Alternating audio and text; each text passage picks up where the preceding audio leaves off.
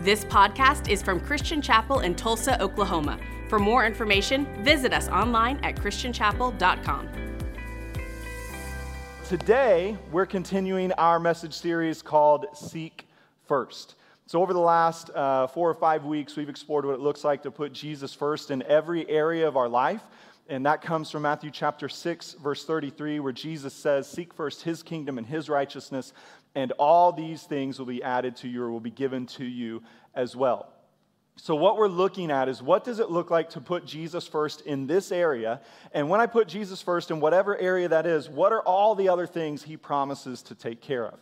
So, last week we talked about what it looks like to put Jesus first in, in our pursuit of community. Um, we didn't quite get it all in, so we're going to come back to that idea again today and talk about what it looks like to put him first in community. Um, now, again, when we're looking for community, what we're looking for is we're looking for a place to belong. We're looking for a place to be accepted. We're looking for a place where we know others and they know us, a place where people are going to celebrate our high moments and mourn with us in our low moments. That's what we all want. We look for it in all kinds of different places and spaces and relationships and clubs and groups. And what Jesus is telling us is if we will seek Him first in community, He will take care of all those other things as well. So if, if you've ever longed, I just want friends that know me, I want friends that love me, I want friends that accept me, before you start chasing that, what Jesus is saying is seek Him first and then seek His plan for community, and then all those other things will be given to you as well. So, last week we talked about what, what Peter tells us that we are all uh, stones being built into a house, that we're created to be together, to support each other, to provide a witness to the world of the power and presence of Jesus. Today we're going to see what the Apostle Paul teaches us about the same things, but using a, a completely different way of looking at it. So, uh, 1 Corinthians chapter 12 is where we're going to be this morning. It's a long passage where Paul's telling us that we are the body of Christ. So, I'm going to read through the whole thing. Uh, if you don't have a Bible, Bible, you can follow along on the screens with me. 1 Corinthians chapter 12, starting in verse 12, Paul says, Just as a body, though one has many parts, but all of its parts form one body, so it is with Christ. For we were all baptized by one Spirit so as to form one body, whether Jews or Gentiles, slave or free. And we were all given the one Spirit to drink. Even so, the body is not made up of one part, but of many. Now, if the foot should say, Because I'm not a hand, I do not belong to the body, it would not for that reason stop being part of the body. And if the ear should say, Because I'm not an eye, I do not belong to the body, it would not for that reason stop being part of the body. If the whole body were an eye, where would the sense of hearing be? If the whole body were an ear, where would the sense of smell be? But in fact, God placed the parts in the body, every one of them, just as He wanted them to be. If they were all one part, where would the body be? As it is, there are many parts, but one body. The eye cannot say to the hand, I don't need you, and the head cannot say to the feet, I don't need you. On the contrary, those parts of the body that seem to be weaker are indispensable, and the parts we think are less honorable we treat with special honor, and the parts that are unpresentable are treated with special modesty, while our presentable parts need no special treatment. But God has put the body together giving greater honor to the parts that lacked it. So there should be no division in the body, but that its parts should have equal concern for each other. If one part suffers, every part suffers with it. If one part is honored, every part rejoices with it. Now you are the body of Christ, and each one of you is part of it. If we're going to seek Jesus first in community, it means we're going to seek his plan for community, and then we are going to implement his plan for community. And Paul begins by making the same point that Peter made to us last week. We are created to be together. Right? You and I are designed by God to join together to represent him in the world.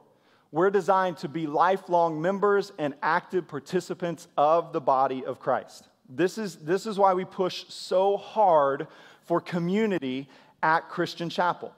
Not just because we're, we're trying to see how many people can we get in a home group, or how many uh, students can we get in a small group, or how many kids can we get in a, a Wednesday night group, but we push hard for these small group experiences because we believe that's part of being obedient to what is being commanded in 1 Corinthians 12. We are all members of the body, and in Christ we are one body, which means we have to take our place together.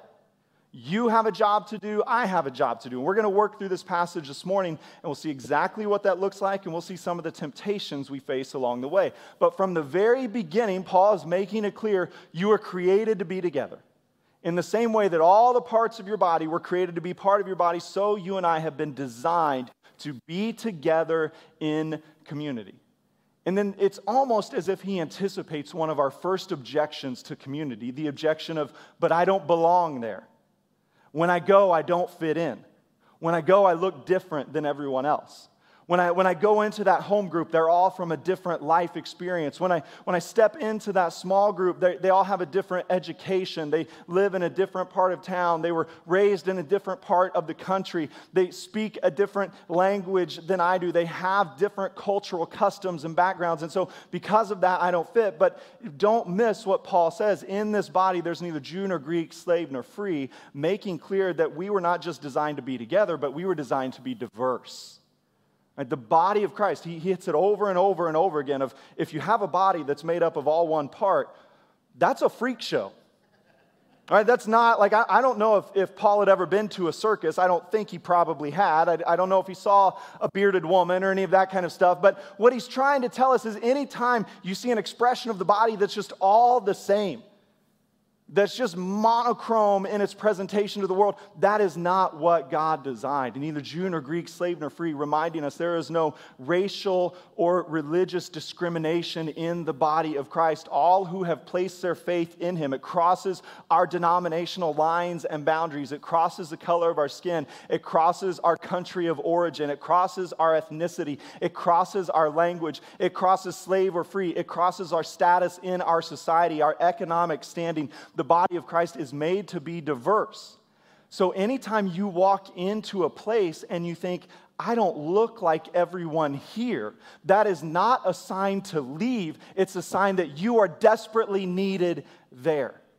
So, so, to put it very, very clearly, if you come to Christian Chapel and you look different than me, I've prayed for you to be here. If you come to Christian Chapel and you grew up speaking a different language than me, I have prayed for you to be here.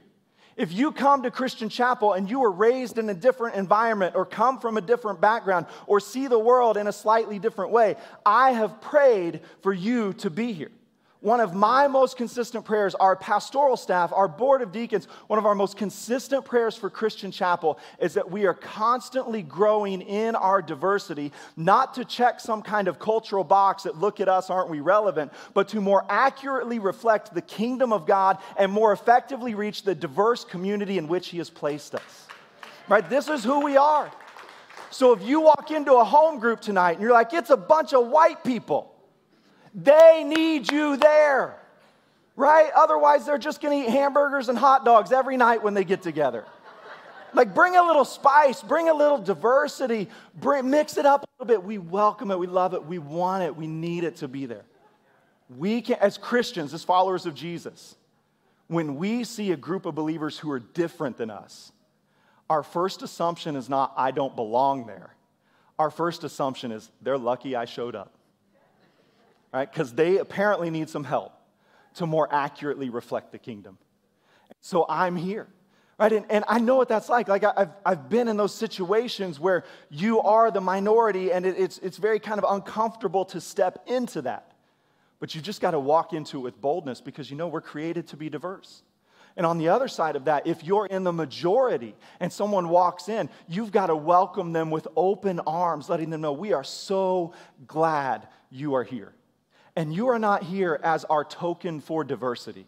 You are here as our brother and sister in Christ to speak into our lives and to help us understand how God is at work. This is the community that Paul is telling us we're created for. Right, so, so we're made to be together, we're made to be diverse, and, and then almost immediately, the enemy comes knowing that we are powerful when we're together, knowing that a united community is one of the greatest witnesses for the power of Christ in the world. And so his first lie to us is that might be true, but you don't need it. Or that might be true, but you're not welcome. And so we begin to give in to this temptation of isolation. Paul addresses it in verse 15. Listen to how he says it. Now, if the foot should say, Because I am not a hand, I do not belong to the body, it would not for that reason stop being part of the body. And if the ear should say, Because I'm not an eye, I do not belong to the body, it would not for that reason stop being part of the body. What Paul's telling us is when you are a part of the body of Christ, you're a part of the body of Christ. And you do not get to exempt yourself from it. Right? You, uh, now, listen, God made you special, but you're not that special. Right? There is nobody here that is so special. You're like, you know, I know what the Bible says. I have been created to be a blessing to all the churches, which means I can't be connected to any of them. Right? Like I am, I'm the hand to end all hands. And I just kind of need to go around everywhere and, and let them feel my blessing and my presence. And I need to encourage. And I, it's not it. Right? So, so instead of me saying mean words to you, I'm going to let uh, somebody smarter than me say it. Listen to what Dr. Craig Blomberg says. The New Testament recognizes no individual or Lone Ranger Christians who are not attached to some local Christian fellowship. That is not to say it is impossible to be saved and uninvolved, merely that it is unhealthy. Members of the body are created to be connected to the body. When we detach ourselves from community, we suffer and so does the body that we are supposed to be connected to. All right, so, so to put it, it very just kind of plainly, we look weird on our own. Okay, so, so let's think of it this way. I, I love the, the way Paul phrases it. We're the body, we're hands, and we're feet, and we're all of these other things, okay? So, so uh, Angel, you ready? So, hit. so let's say we're just in church, right? Just a normal Sunday morning.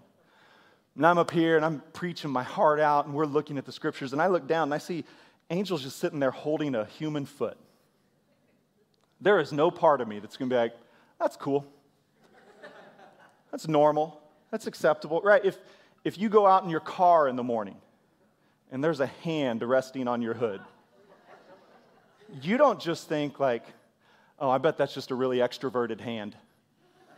I bet they don't like being restricted to one body. I bet they just like kind of going to everybody and, you know, just kind of being available to everyone. If you, if you, if you are waking up in the morning and there's an eyeball in your kitchen sink, you're going to have some questions, right? First, you're going to check the doors to make sure everything was locked last night. Then, you're, if you got teenagers, that's where you're starting, right? what is going on, right? If, if, if you're just kind of rolling down the road one day and you see an ear laying in the street. There's none of us that just like think, ah, must be in Broken Arrow, right? Like that's that's not that's not. I can say that I live there, right? If you don't, don't you dare. Uh, so we're already kind of the wild east out there. But you know, there, there's just that. None of us are going to do that. And yet, when it comes to our relationship with Jesus, this is what Paul is telling us. Is some of us are settling for experiences where we are cut off from the body. And when we're cut off, we don't cease being a hand, but we cease being a useful hand. We don't cease being a foot, but we cease being a useful foot. We're separated, we're isolated, and ultimately we will shrivel up and die. And so you've just got to understand this idea of if you're on your own. So I'm, that's going to distract me. Yep, there we go. All right. So if, if you're on your own, you're weird. And not weird in a good way. Not weird in a like, oh, isn't that cute kind of way. Weird in a like kind of grotesque way. Weird in a what if you love Jesus, why aren't you part of his church?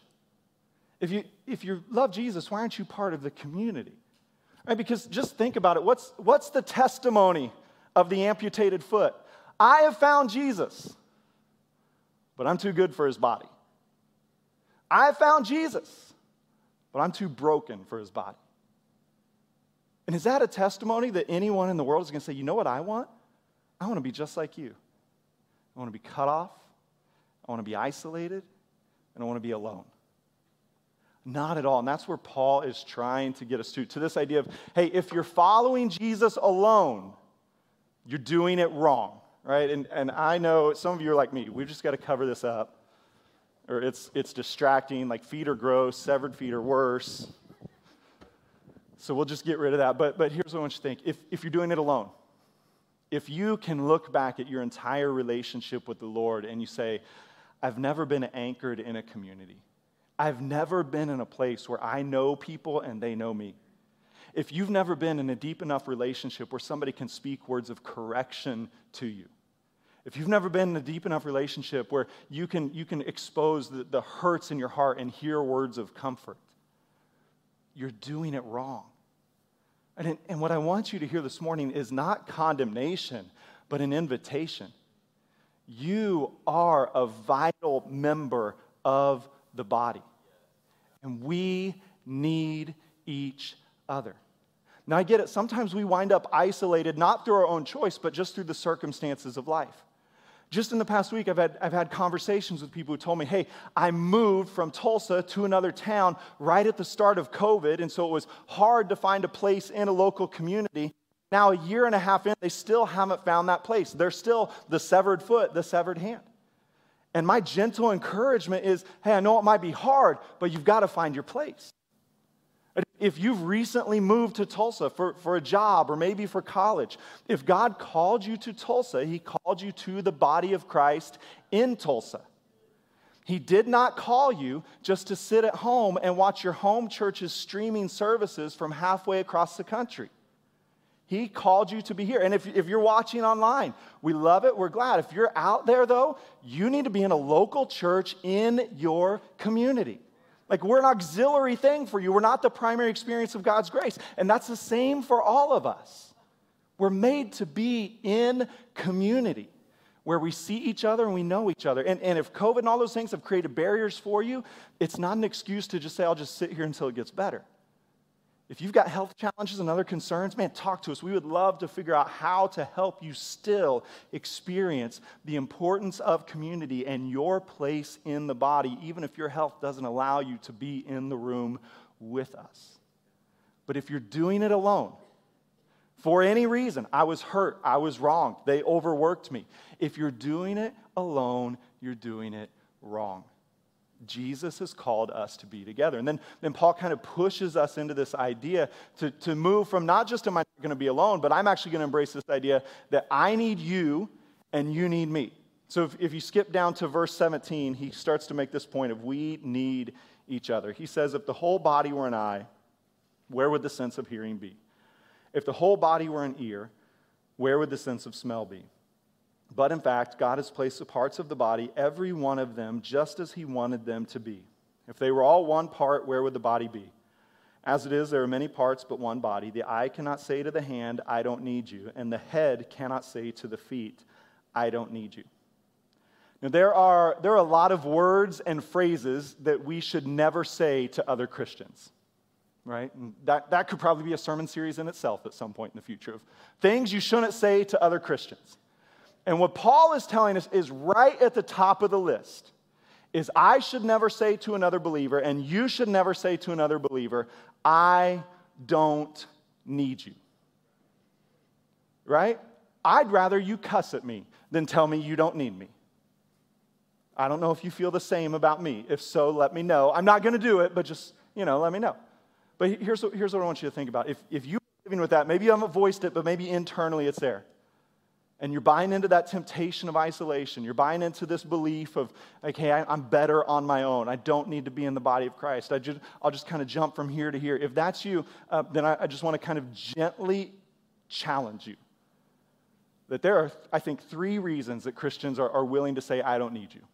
The first is arrogance. Just this idea of, I know what the scriptures say.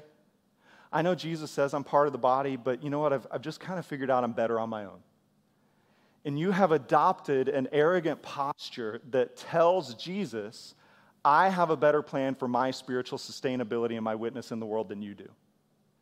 It is, it, can, can you imagine the arrogance of looking at Jesus and telling him, I'm too good for your plan? But that is exactly what we do when we refuse to take our place in the body of Christ. We're looking at him saying, I, I know what you said, but I think I have something better. So, so for some of us, it's arrogance, and we need to humble ourselves and submit to the Lord and surrender to community. For some of us, we say, I don't need you, and it's out of ignorance. We just legitimately don't know any better. And, and if that's you, good news, we're fixing that part today. Because right? we're just telling you, this is what you were made for. This is what the scriptures say. This is how you were designed. And, and there are believers who, who've grown up with this idea of, hey, as long as I pray a prayer and accept Jesus as my Savior, I'm good. And I don't need anyone else. I'm going to go to heaven when I die, and that's the end goal, and, and that's it. And, and in that ignorance, they, they miss out on the point of community as a life giving source, of community as a source of witness in culture. And so if it's ignorance, then it's just, hey, let's just look at what the scriptures say. You were created to be built together. You were created to function as one body. And, and then the, the last reason that sometimes we say, I don't need you, is just pure disobedience right? If, if you have ever parented toddlers, you're very familiar with pure disobedience. As they get older, you know, the kids are teenagers, they learn they got to hide it a little bit. They'll learn to tell you they're going to do it, and then they go do what they want anyways. But man, as toddlers, they will just stare you right in the eye and say, No, I'm not doing that. Right, I remember uh, Angie and I, when, when our kids were little, all, all, three of them, I think the youngest was about two. And her parents had come down to stay with our kids while we were gone for a wedding. And we came back, and, and her dad told us, like, that little one, she's pretty ornery. We're like, yeah, of course she is. But what happened? He said, You guys were coming home. You, you called to say you'd landed. And, and so she had all her toys out. And she, you know, two year old Audrey, Angie's dad, he was a, a bigger guy. And he said, Audrey, your parents are coming home. You need to pick your stuff up. And he said, She looked him right in the eye, stuck her little finger out, and said, No. And did not pick up a single toy, but watched him do all of it. Right? Just pure, like not watered down disobedience. And for some of us, even this morning, we hear Jesus saying, You are created to be a part of the body. You are to take your place. And we are pointing our little finger in his face and just saying, No, I'm not going to do it. And you might have all kinds of reasons. But here's the thing when you disobey God's plan for your life, it harms your life more than it offends him or harms anyone else right? So, so none of us, like, I don't want anybody at my funeral to be like, three words that described Chris Dow were arrogant, ignorant, and disobedient. You know, that would have, that'd be my mom's summary, like first five years of life. Arrogant, ignorant, and disobedient, but thank God we beat it out of him. Uh, you know, that, that would be her story. I don't want that to be the story at the end. You don't want that to be the story at the end. And for some of us, the reason we've never experienced deep and authentic community is because we've never addressed one or two or maybe even all three of those areas. And so, even this morning, if there's just little kind of pricks in your heart and your mind of, oh man, that, that's a little personal, that's a little close to home. Did, did my spouse send an email? Uh, you know, th- those kinds of things. Like, just pay attention to that space. Because what Paul's trying to teach us is we all need each other all of the time. So if I'm going to be arrogant or ignorant or disobedient, it's going to harm me, but it's also going to harm you. This is the, the analogy of the body that he's carrying all through here is we're the body of Christ. Every member matters. Every member has a job. You, you know what that's like. I mean, just, just think in your own life, if you've ever had a, an injury or a sickness that has caused you to lose the use of your hands or the use of your foot, you, you never think about it until you don't have it. Right? Like, like your pinky, you don't give a whole lot of thought to every day until you smash it or break it or do something, and suddenly you baby that thing for a couple days and you notice everything it touches and everything it does. This is what Paul's trying to help us understand is look, if, if you will embrace the idea that you all need each other, that you all have a place and a role in community, then you hopefully will not get to the place of, hey, we're, we're missing our foot, and it's making things more difficult. Right? And, and oftentimes, we need each other in ways that we don't even know or recognize until we experience it. But God has created you to do things I can't do. God has created me to do things that you can't do. God has wired you where you enjoy things that I hate doing. God has wired me where I enjoy things that you hate doing. And then he brings us together and he puts us into one body so we can be fully functioning together. And in the body, every part is dependent on the other parts. Nobody lives in successful isolation. We are all interconnected and we're all requiring the input of others all the time. I had this experience. Uh, fr- so, Friday night, our interns, Tate and Enrique, they organized a, a worship night upstairs. So, um, just to be completely honest with you, uh, I had a talk with Angie Friday afternoon of like, hey, we have the worship night tonight. Total honesty, I don't really want to go. I love Tate. I love Enrique. I believe in what they're doing. Like, don't take that personally. Worship team, love you guys. Love every. It was not you. It was, it was about me. I just, I just didn't want to go, and I didn't have a reason. Right? It's not like my ki- my kids literally all were gone out of the house with other commitments. All I wanted to do was stay home and sit on the couch and not see anyone and not talk to anyone. Maybe like listen to two worship songs so I wouldn't feel as guilty before I watched a movie, right? But like Angie and I had that talk. She's like, I know, we, we got to go. So, so we, we get in the car and we come, and, and I'm enjoying it. Like, once I'm here, I enjoy it. Probably like a lot of you. Once I actually go somewhere, I enjoy it. But my default is like, I'll just stay here.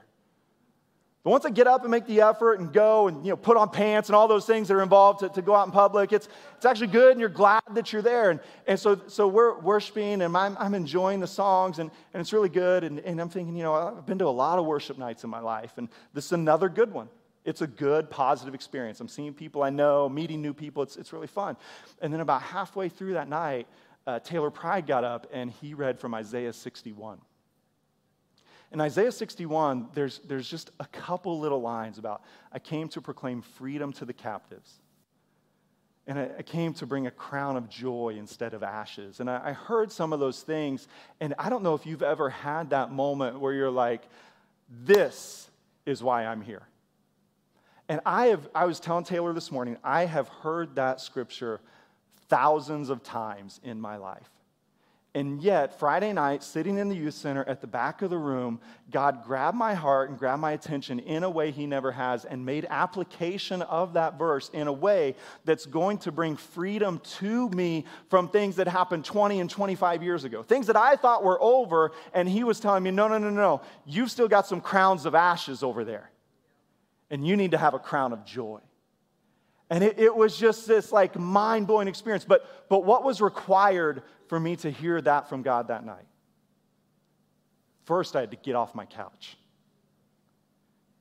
Tate and Enrique needed to be obedient to the worship night that God had called them to lead. There was a team of musicians that had to show up and play. There was a, a tech and media team that had to show up and do all the behind the scenes. There was a custodial group that had to get the building ready for us. There was Taylor, even as I talked to Taylor this morning, he said, I had no plans to read that passage, but throughout the night it just kept coming to mind again and again and again. So I, I just took that step of faith and said, Okay, Lord, I'll read it. And all of that, what is all of that? It's all these parts of the body doing their job so God could speak to me. And I know many of you have had that same experience. You know, where you, you come on a Sunday or you're here on a Wednesday, or maybe you're in a home group and you think, God arranged this whole thing just for me. And the good news is he did, and the even better news is he wants to use you to be part of that experience for someone else. And what's really incredible is when we're functioning as the body, that's happening all the time for everyone. Right? Where, where on Friday night, I'm not the only one that feels like God did this all so I could hear this particular message. But He did it for others. He's doing it for others this morning. We all need each other all of the time right? But you got to show up. Right? If I stayed at home, God might still inspire Taylor to, to read Isaiah 61, but I'm just at home watching Guardians of the Galaxy for a 122nd time. Hmm? There's no, there's like, it's a great movie. There's no deep healing going on, though. Right? And so you, you've got to show up. And when you show up, when you take your place in community, what you will experience is sustaining community. Listen to, to how Paul says it in verse 25. He says, There should be no division in the body, but its parts should have equal concern for each other. If one part suffers, every part suffers with it. If one part is honored, every part rejoices with it. Now, you are the body of Christ, and each one of you is a part of it. One of our prayers for Christian Chapel over the coming year is this idea of sustaining community. That, that my hope is everyone who walks in these doors has an experience of community like I have had an experience of community. Uh, uh, of knowing people are genuinely concerned for me, of knowing there is no division here. Right? And, and, so let's just think about that for a minute. Think about how the witness of the church, of Christian community, stands against the experience of community and culture. Increasingly, we are becoming a more and more divided culture where our communities are only welcoming new members if they check all of the boxes. And then we're believing the lie of culture that if someone votes differently than you, you can't possibly be friends with them. Because they are truly idiots. Somebody chooses something differently for the education of their children, you cannot be friends with them. Because their kids will corrupt your little angels. If someone has a different view of really anything in the world, right? Again and again and again, it's if you don't, we have all of these litmus tests that actually no one can pass except us. And we wind up living on an island where we think, I, I guess I actually am the only one who truly loves Jesus and listens to the Holy Spirit. Not recognizing, actually, you're an amputated foot, just hanging out by yourself in your arrogance and your ignorance and your disobedience. And so we've, we've got to come back to this place of, Lord, I want to be in sustaining community. And Paul's very clear if you want to be in sustaining community, instead of division, there must be concern. And so it's not enough of, I'm just not going to fight with you about these things. It's, I'm going to be concerned for you. I'm going to have some conversations with you. And for, for most churches that experience division, that wasn't the first problem. The first problem was a lack of concern and a lack of love. And that will always lead to division. So, for us at Christian Chapel, I want us to be a sustaining community, which means we can't be a divided community, which means we have to be a loving and concerned community. Which means even though I may feel very, very strongly about certain things, I'm going to understand hey, this is a secondary issue that is not essential to the gospel. And so before I go post that, blast that, or share that, I'm just going to understand this might be divisive. So you know what? I can, I can lay that aside. For some of us, the reason we don't know deep and sustaining community is because we're more concerned with being right than we are with being concerned and loving. We're more concerned with everyone knowing I actually am smarter than all of you than we are saying, hey, I need you and you need me. But if, as followers of Jesus, we will embrace the call to community, to be members of the body together, what we will experience is one of the most profound the world has ever seen. Truett Cathy is the, uh, the, the founder of Chick fil A, you know, which, yeah, it does make him one of the greatest Americans in history. like, I, I don't know if there's a fifth spot open on Mount Rushmore, but if so, it might be him. I mean, you, you've never had better chicken and they're closed on Sundays. Like, come on. You know, and have you ever had a rude encounter at Chick fil A? No, not a single one of you, right? Because it's every homeschool kid in Tulsa that works over there. They're so polite, so polite. Everything is their pleasure. Like, I'm sorry, my kid puked in the ball. It is my pleasure to clean that up. Like, is, it, is it really? It is, sir. Thank you for the privilege of diving into your kid's puke. It's just, it's unbelievable when you go to Chick fil A. And I love going to Chick fil A because I feel like, you know what? They always love me. They are always happy that I'm here. And somehow they're the most efficient business in the history of the world. I show up at Chick fil A and that line's wrapped around 27 times, and I'm out of there in five minutes with my food. And I've been told by five different people that I have made their day by coming to buy their chicken sandwich. Like, it's just a beautiful thing. So, so if you go all the way back to the mid 90s, right, and, and now, like, I want Chick fil A, they're closed on Sunday.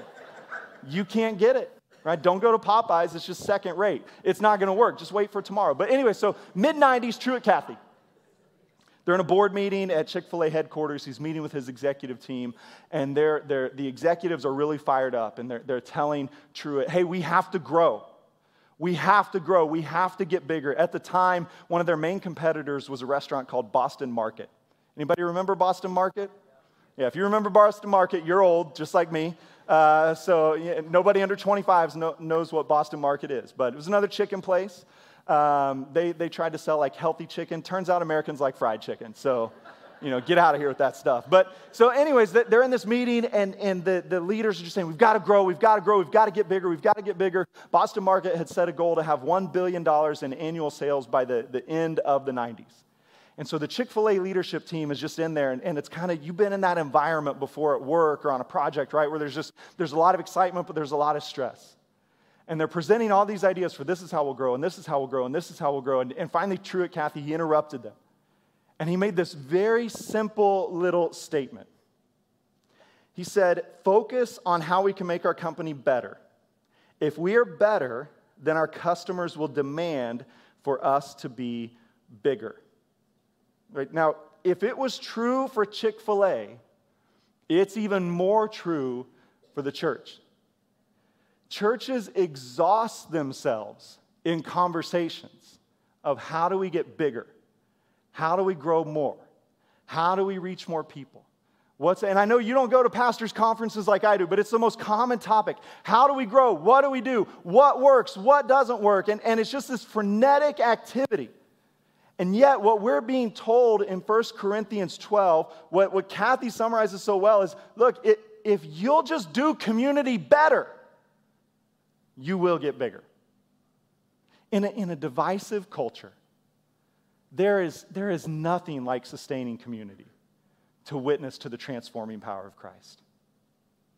This is why our home groups are multiplying. This is why our home group leaders are, are calling Chris Godfrey and saying, My living room is full. We don't have space. What do we do? This is why we're having to create more space at Christian Chapel. This is why my friends' churches all around Tulsa are having the exact same experience that we're having. God is moving, the church is growing, but it's happening through community. Right? What, what is, what's being seen? What's being seen is those people live differently. Those people love differently. Those people have different kinds of friendships than I have. They see that we celebrate the highs, they see that we celebrate the lows. And in a divisive culture where everybody's kind of testing everyone before they welcome them into friendship, our community witnesses to the transforming power of Jesus. And, and it's really a beautiful thing. So, so, so for me as a pastor, it brings a lot of freedom of, hey, it's not about like you got to get the right marketing thing or you got to do this or you got to do that. It's just about, we just got to learn to live in a way where there's no division and we have genuine concern for each other. And when we do that, it draws people into community with us. And then in that sustaining community, it's a community where we're sustained through the highs and through the lows. You know, Paul tells us if one part suffers, every part suffers with it. He tells us when, when one part uh, rejoices, every part rejoices with us. So in the highs and in the lows, we are going to be together. Right? And, and you've had this experience, I've had this experience. In the, the lowest season of life that Angie and I have walked through in our marriage, church has sustained us. The body of Christ has been with us. When we lived in Springfield, Missouri, and we were newly married, we were going to college and we were going to seminary, and, and everything seemed bright and hopeful. In the, the middle of that season, my parents divorced, and in a lot of ways, the foundation of my life fell apart. And it was the body of Christ who was there to tell us that will not be the story of your marriage. It was the body of Christ who was there to tell us this was not God's plan, and we're sorry, and we're going to walk with you through it when we were at Christian Chapel in, in 2006 and we had a miscarriage together, it, it was the body of Christ who wrapped their arms around us and said, You're not the first. It's happened to us. Here's how God was with us. When Angie's dad battled cancer and died, it was the body, it was this body of Christ. All right, I'll, never forget standing in the, the foyer of that church in Topeka, Kansas. And my wife is a, a, very strong, put together woman. And all week, she had been helping her mom with the funeral arrangements and with this and with that. And she was welcoming in all of her dad's coworkers. And I watched her greet hundreds of people. And then I saw her, and I know what happened to me when our friends from Christian Chapel showed up. There was a breaking of, now I'm safe. Now I don't have to be the one holding it all together. Now somebody's here to hold me up. You See, in sustaining community, the lows are shorter and more manageable. They're not necessarily less painful, but you're never alone. This is what Paul is telling us. When one suffers, every part suffers with them. Sustaining community doesn't run away from those who are in need, it moves towards them to say, We're here with you. And for Angie and I, in those seasons of loss and grief and disillusionment, when we couldn't see what God was doing, the body of Christ provided the eyes of Christ to see God still has a purpose and a plan for you. In seasons where we, we couldn't hear his voice or sense his presence, they came and said, God is with you. He's upholding you. He's going before you. When in those seasons when we couldn't continue doing the things we needed to do, they came and were the hands and feet of Christ to us in our home. You've had those same experiences, and if you haven't, you can. Uh, but it's not just in the lows, Paul says it's also in the highs. One of the, the things I love most about being planted in a community for as long as we've been at Christian Chapel is there is nothing like celebrating new success with old friends. Right? Because old friends, they remember before it all happened. They remember when it was just hopes and dreams, ifs and maybes. They remember the, the sweat and the blood. They remember the tears and the prayers that went into it. And when it happens, they're the ones at those graduations, at the marriages, at the birth of the children, at the promotion, at the new job, at the new home, and all the, they're the ones saying, Isn't this awesome? We remember when. We remember praying for you. We remember longing for this. We remember dreaming about it. And, and so, especially for people like me and Angie who typically meet a success with, okay, what's next? Like, that's, that's really great, but let's go on to the next one. It's our, our friends, our community who comes and says, no, no, no, we need to rejoice. We need to celebrate God's goodness. We need to celebrate God's faithfulness. We see what He's done. We know how good He's been to you. And in that space, not only are they rejoicing with us, but they're helping us stop and actually rejoice ourselves. And to remember the Lord is good, the Lord is faithful, the Lord is kind. The Lord was not only with us in the darkest moments, but He's with us on the mountaintops as well. And not only do they help us celebrate it, but they help us steward it and help us understand this success is not just by your hand, but it's at God's hand. And this success is not just for your glory, it's for His glory. And good, true, sustaining community in the highest moments is always reminding us of that question of God brought you here on purpose and for a purpose. So let's listen to Him on the mountaintop and see who else we can tell about it. Right, this is the experience we have, but, but here's what, what I really want to leave you with this morning is that kind of sustained community requires sustained effort and investment.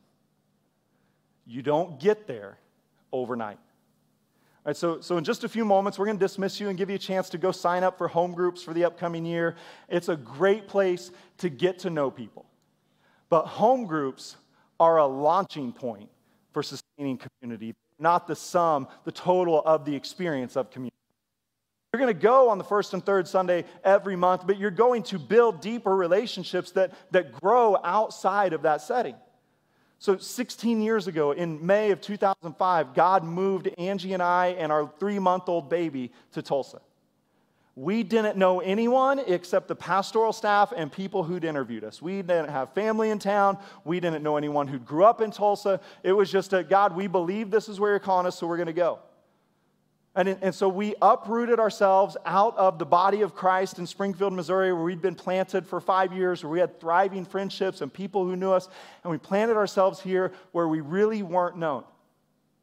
And Christian Chapel was welcoming, and Christian Chapel was encouraging. And yet, for Angie and I, there were still these moments of like, are we ever going to have friends here like we had there? Are we ever going to be, you know, and, and so in that space, we had two options if we can just sit around and wait for everyone else to notice that we like to go to lunch on Sundays. Or we can take the step out and begin to initiate those. If we need it and God's put that longing inside of us, it's not so we sit around and wait for someone else to meet it, it's so that we'll start to take action on it. So we started to extend our own invitations. We started to open our own home. We started to do all of these things. And what happened was over weeks, then months, then years, that experience of community grew deeper and deeper and deeper. But it required sustained investment. And so, my encouragement to you this morning is if you want people who are going to ride with you in the highs and the lows, then you've got to invest in their life right now. Right? We all have to take some ownership of I am a part of the body of Christ, so I'm going to go take my place. And if I invite somebody to lunch and they have plans, I'm going to move on down the line and go to the next one. There is no sign that you don't belong in the body of Christ. There is no, like, no matter how rudely somebody might respond to you, that's on them, not on you. You keep pursuing experience. You keep pursuing community. You keep showing up. When Christians keep showing up with each other, we will experience the transforming power of Christ in our relationships. It will create sustaining community, and that sustaining community will be one of the greatest witnesses of the transforming power of Jesus Christ in the world. Which means at the end of the day, my participation in community and your participation in community is not primarily about us. We are going to benefit from it. But more than that, we're going to point people to Jesus through it. And so, so this morning, I'm going to ask you if you'll stand up with me. I'm going to pray for us. And, and we don't have a big finish today. Our big finish is go out those doors and sign up for a home group. Like, that's where it starts. If you don't know it, if you're lonely, if you're isolated, if you're alone, if you're ignorant, if you're disobedient, if you're anything or, or something else, go sign up for a home group. That is an act of obedience, a step in the right direction, and we're going to build and live in community together. Will you bow your heads and close your eyes with me? Lord, I know you see every person in this room. You see the state of our heart. You know why we are uh, either excited or hesitant to jump into community with other believers. God, I pray this morning that you would help all of us to obey your clear commands, that we are all members of this body we have a part to play, we have jobs to accomplish, and we need each other to be whole. So, Lord, help us to embrace our place in community. Help us to resist that temptation to be isolated. Forgive us for being divisive and lacking concern for one another. And help us, Lord, to submit ourselves, to submit our relationships, and submit our experience of community to you. And Jesus, we pray, in our home groups, in our larger community at Christian Chapel, in our, our chapel youth small groups, in our kids small groups, in all of these spaces and more, wherever two or three of us gather, Lord, we believe you are there and we believe your name is being made famous and you are drawing people to yourself. So, Lord, will you use our experience of community to draw others into a life giving experience of salvation in Jesus Christ this year?